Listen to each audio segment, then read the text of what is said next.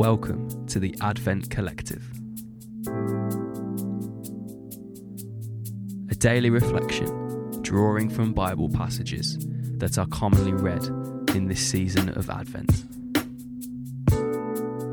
Our hope is that it will help us to grow as we live out our faith in the everyday moments of life.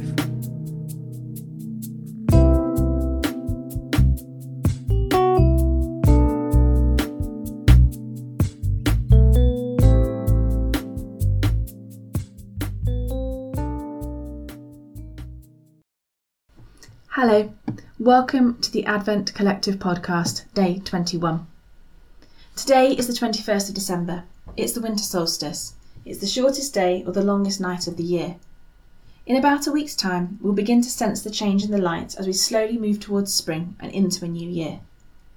I don't know how you feel about 2021. My sense is that there's some hope out there, but there's also a lot of trepidation and a fair amount of anticipation.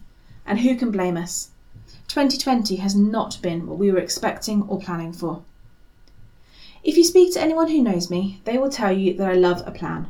Even the process of planning brings me a fair amount of joy. And I had a great 2020 planned out.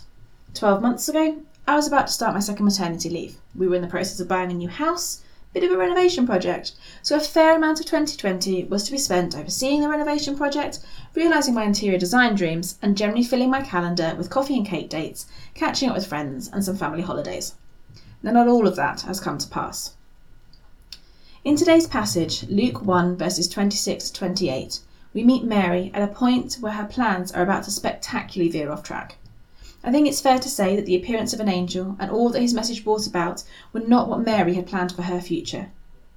In every nativity I've ever seen, or cartoon or film depicting these verses, Mary is found at home, kneading bread, sweeping up, and generally going about her day to day routine.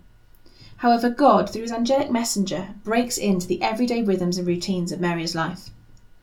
I think it's fair to say that the very routines of our lives have been rather disrupted this year, all plans out the window, and whatever rhythms you might have had in place thrown off course. That being so, I think there's something that we can learn from these few verses. God breaks into Mary's life with a divine greeting of love and encouragement. In the Passion Translation, it reads, Grace to you, you are anointed with great favour. I don't know if someone this year has offered you a word of encouragement. I wonder how it made you feel. For me, it is a powerful moment when a friend takes the time to see my, me and my situation and speak a word of affirmation into it. How much more so must Mary have felt to have received this encouragement from God? During Advent, I've been reading from a book called The Art of Advent. The book takes a piece of art each day to further explore the Advent story. One piece that has stayed with me depicts these verses. The painting, by Henry Ossawa Tanner, shows Mary in a simple room surrounded by the trappings of her everyday life, yet the scene is a stunningly beautiful one. Mary looks nervous and uncertain, but she is looking with shy confidence directly into the face of the angelic light. Unlike her relative Zachariah a few verses before, Mary's conversation with the angel is much more practical and accepting. The painting shows a young woman who, having heard the opening, encouraging words of God, is daunted but unafraid of the challenge before her. As we will see in the coming verses, whilst Mary expresses bewilderment and worry at the angel's message, the interaction concludes with Mary's servant hearted acceptance of the plan. Further on, her Magnificat is a hymn of praise to God for all that He has and will do. In short, she gently and gracefully accepts the monumental changes to her plan. I think it's fair to say that I've not accepted the changes of 2020 with, a, with such grace. I've been angry, resentful, and often daily irritated with when I've had to change my plans or things fall through.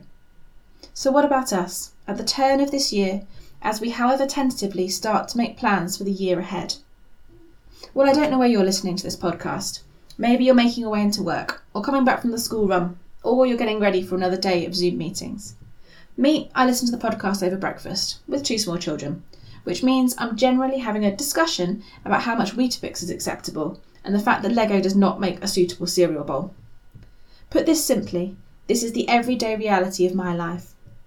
And I believe that it's in this place, especially in this very odd COVID season, that God wants us to hear the encouraging words Mary heard I know you, I love you, and I have good planned for you. My prayer is that, like Mary, we can take heart from the encouraging words and face into the coming year, knowing that whether our 2021 plans come to fruition or not, we can gracefully step into it with our hope in God's planning, not in the fullness of our own calendar. Father, I pray that you will speak your words of encouragement to each of us today. Help us to place our trust in you and your plan, not in those that we try to make for ourselves. Amen.